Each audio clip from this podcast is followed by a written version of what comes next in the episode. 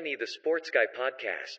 Hello and welcome back to Kenny the Sports Guys podcast. I'm your host, Kenny Severa, and joining the show today is Larry Farmer. Larry Farmer is a former American basketball player and coach. He played college basketball at UCLA, where he was a member of the Bruins' legendary teams that won three consecutive national championships while he was playing from 1971 to 1973. He was the only player that participated in all the games for the UCLA teams that were 89 and 1, the best winning percentage in NCAA men's basketball history. After his playing career ended, Farmer became a coach, and he held coaching positions at various schools, including Weber State, Loyola, Loyola Marymount, and the University of Hawaii. He also served uh, as the assistant coach for the Golden State Warriors in the late and early 90s in the NBA and has served as the head, head coach of Kuwait national team. Please welcome to the show, Larry Farmer. Thank you so much for being on the show. Well, it's terrific, Kenny. Good to be here. So the first question I have for you is you have played in the most legendary UCL, UCLA teams in the 1970s, including winning three straight championships. What was it like playing under the great John Wooden? Well, Kenny, you know, it's it's it's really everything you've ever heard about him is really true. Um, Coach Wooden approached uh, coaching and a basketball practice like it was in a classroom, mm-hmm. and so everything was uh, fundamentals, fundamentals, fundamentals. Uh, if you came to a UCLA basketball practice back in the 70s, you probably would have gotten bored because you would have said, these guys are doing the same drills over and over again. And the practices are starting right at three o'clock and they're ending at 5:30. And they are so meticulously planned that you could look up at the at the clock in the arena and say, okay, they're getting ready to change drills. Okay, now they're getting ready to do this because this is what they did yesterday. And it was through that repetition of learning the fundamentals that Coach Wooden created this atmosphere of keeping the game simple, playing as a team, and being in great physical condition. And that's what we did. And because we were talented and we made less mistakes than the teams that we played, we had a better chance of being successful. And of course, you know, that's exactly what we did. So if people come to tell you off, off the street, what was like what was like being 81, 89 and 1 felt like? During your career there. 89 and 1. That's completely insane. and what's funny about that, Kenny, is I've had more people, you know, through the years come up to me and they say, Coach, we understand that you only lost one game in college. You were 89 and 1. Please tell us who was the one team? And I laugh and say, There are 89 games you can ask me about, but you only want to ask me about that one. it's always the loss. It's always that, the, that gets people and, and it was Notre Dame, but it was Notre Dame at the be- at the beginning of my varsity career, our my sophomore year. We lost there, and then we won 75 games in a row, and then I graduated. But you know, Coach Wood never mentioned the word winning. He never talked to us about we have to win the next game or winning is important. You know, all he ever stressed was us becoming the best version of ourselves that we could be. So every day in practice, we work to become a little bit better, a little bit better. And the word winning, he never uttered in practice. Um, again, that's what we did, but he measured success differently. And if we kept getting better as players, he felt that the outcome of the games would take care of themselves. That's a smart, uh, smart philosophy to live by. You can actually apply it to your real life because you got to be the best version version of yourself in life and in the basketball game as well, and anything you do really. Absolutely. His his pyramid of success, um, he has his definition of success. And to paraphrase it, it just says, uh, you know, you you succeed when you work as hard as you possibly can to be the best person that you can be. So whatever it is, if, if you work hard every day to become the best you can be, um, then you're going to succeed. And, and my best might be different than your best but and you all you only know if you're working as hard as you possibly can and mm-hmm. so that self motivation i think that really helped each one of us then collectively become a better a better team yeah So obviously, after your career, you went straight into coaching.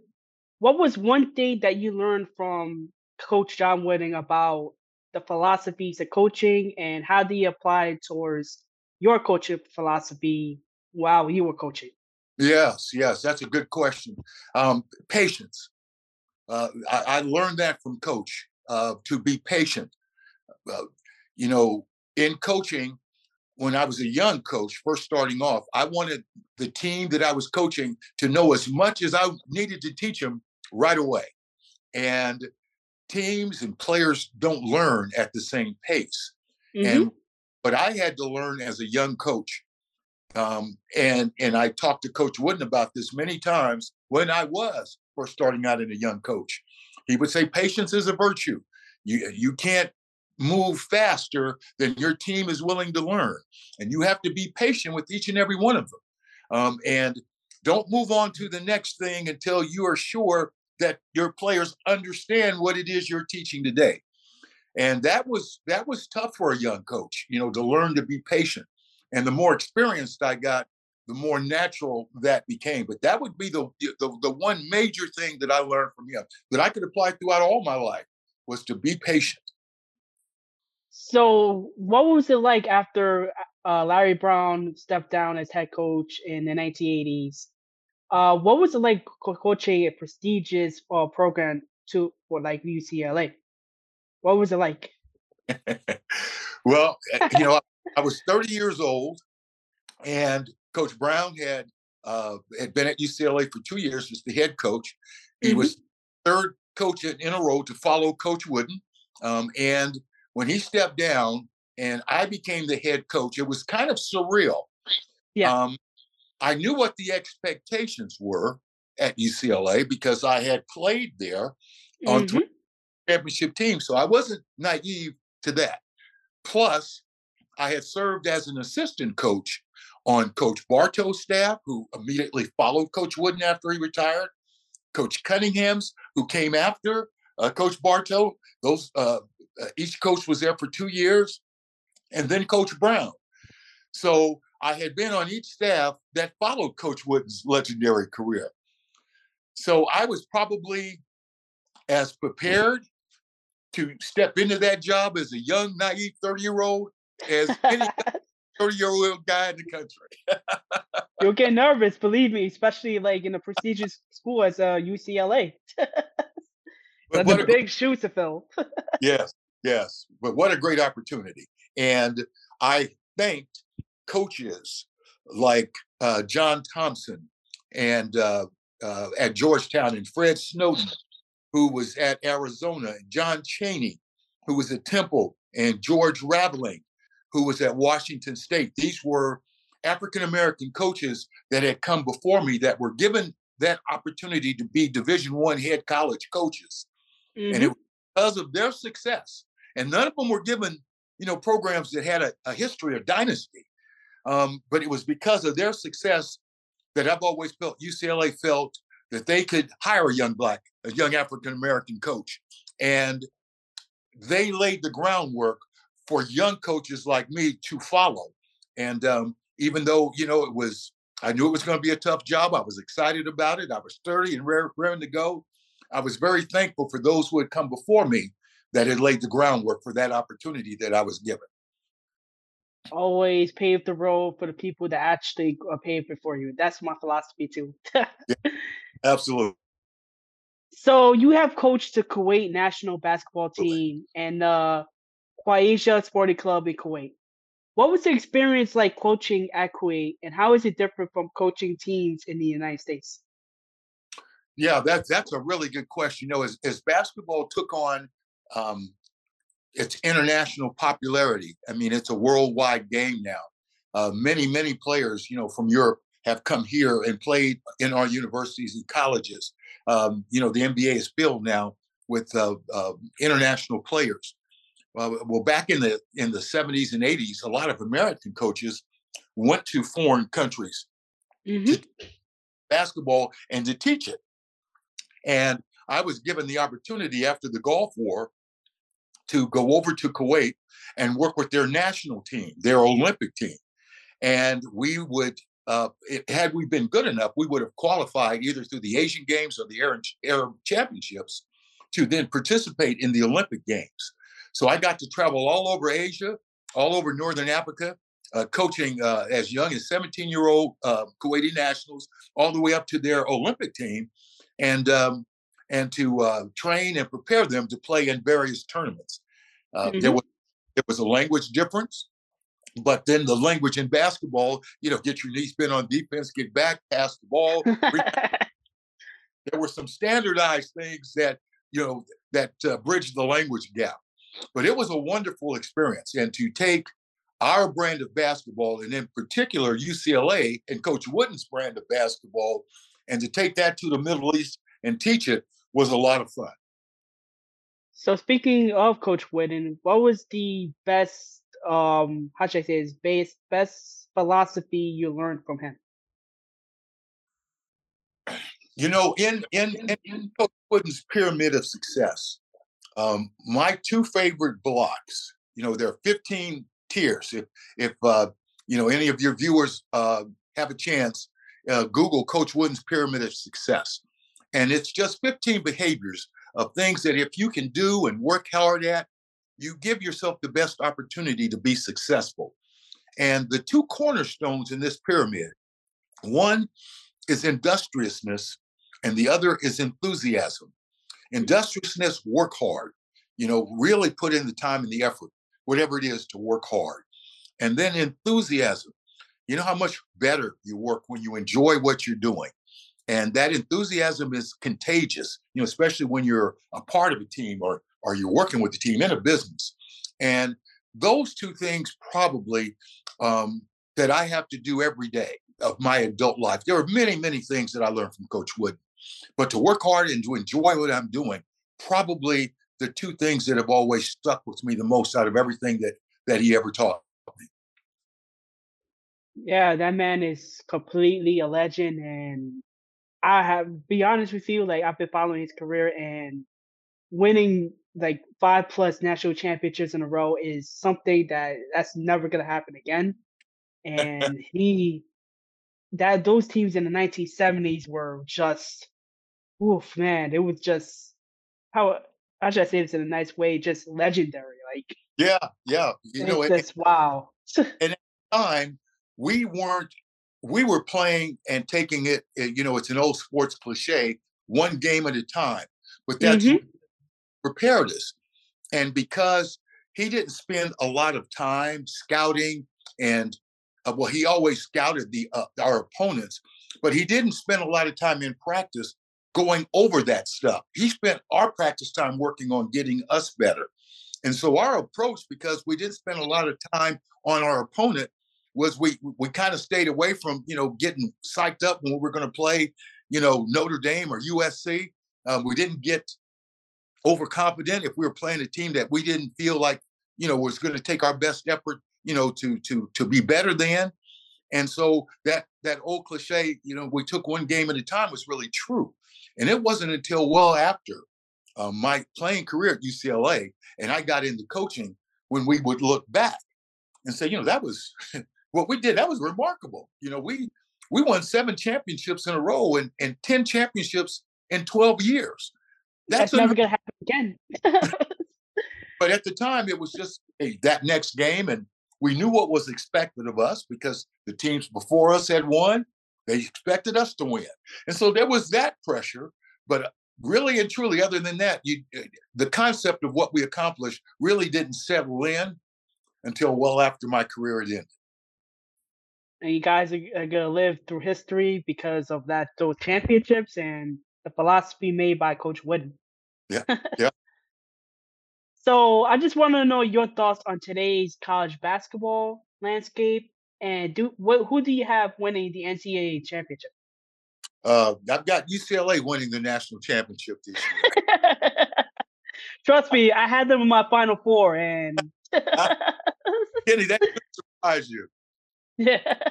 I, I I really enjoyed the game today.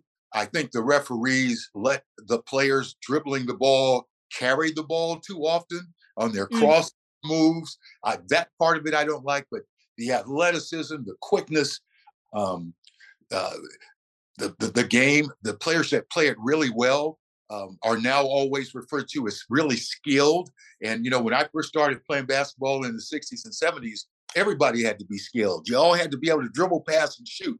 And it, we appeared to get away from that, and players got more specialized. But now, uh, coming back and, and and and and having that you know ability to to do multiple things, to not be predictable, has become fashionable. Big guys that can dribble, little guys that can post up. Um, you know, eh, I, I, enjoy watching basketball today. Um, like mm-hmm. I said, caring, but um, uh, this tournament, it's anybody's tournament. The, the, uh, this year, there has been no one single dominant team, which is why everybody's bracket is now messed up. we talked about that earlier, and the first day, my bracket is just completely destroyed. but you and millions of Americans. Yep. yep, that's true. All right, so the final question I have is I know you have a new book out. Can you tell my listeners uh, what's the book about and where they can purchase it? Yes, yes. My my book is entitled Role of a Lifetime. And you can get it on Amazon, Barnes and Noble, Walmart, wherever you know books are are ordered and sold online. And Kenny, I wrote the book because you know I believe my book is it's a love story. It's a story about perseverance. It's uh, being a young player and and being told maybe you're not going to be good enough to play at a school like UCLA or you know if, if you if you go there you may not ever get a chance you know to play because it's the best of the best. And you know to start off believing that I was good enough to play there and then through divine intervention actually winding up getting a scholarship to go there and then playing during you know the glory years in the dynasty and then becoming a coach there and becoming the head coach it's a great story. And after about 30 years of talking about how inspirational this might be to people i finally during covid decided i would write a book and it took me two years to write i had a great writer uh, tracy dodds who was the beat writer for the la times when i was the mm. head coach she covered football and basketball uh, she was my uh, co-writer and we sat down in over two years. We chronicled, you know, my experience during the dynasty and then the time that that followed. Um, I devote one chapter, uh, one small chapter in the book, to describing what it is to be a role player and how every great team has to have stars, but they have to have those complementary players that are willing to be stars in their role and to work hard because there's never been a championship team in any sport without players that were willing to sacrifice for the benefit of the team and how important that is. And I think that message will will resonate not only with people that are sports fans but that are that are not. And so again I entitled the book Role of Lifetime because my role at UCLA as a player and assistant coach and head coach were were ordained um, divinely, and the story is one I think that um, readers will will enjoy, whether they like basketball or not. It's a good it's a good story.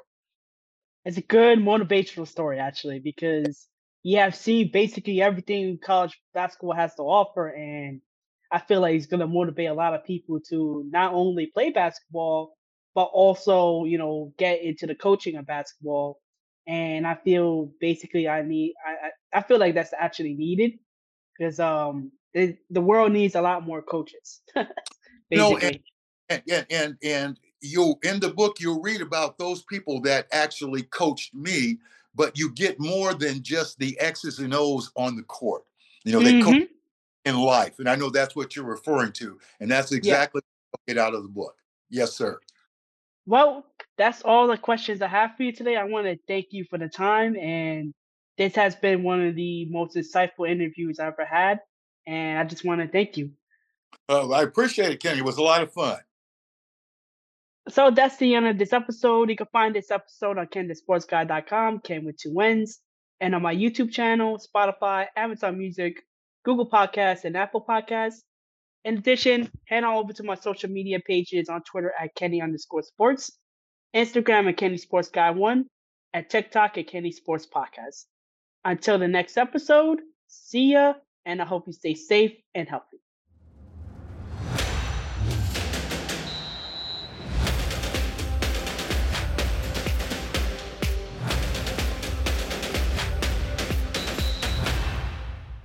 The Sports Guy Podcast.